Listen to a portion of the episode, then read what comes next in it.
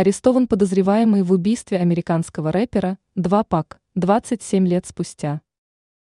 Подозреваемый в причастности к убийству американского рэпера Тупака Шакура был задержан полицией Лас-Вегаса.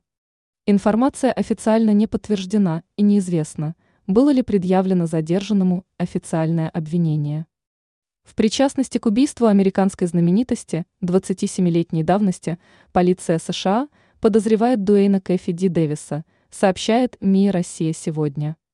Музыкант и основатель звукозаписывающей студии Death Row Records Шук Найт были застрелены 7 сентября 1996 года в автомобиле в Лас-Вегасе.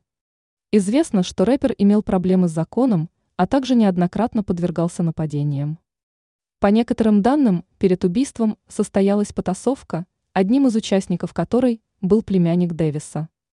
Самого Дэвиса американские СМИ называют калифорнийским гангстером, имеющим отношение к торговле наркотиками. Спустя 27 лет со дня убийства из четырех подозреваемых в убийстве в живых остался только один – Дэвис. О том, что он находился в машине, из которой стреляли по тупаку, Дэвис признался полиции в 2010 году. Также известно, что летом этого года в доме подозреваемого прошел обыск, в ходе которого были изъяты документы, техника и другие улики.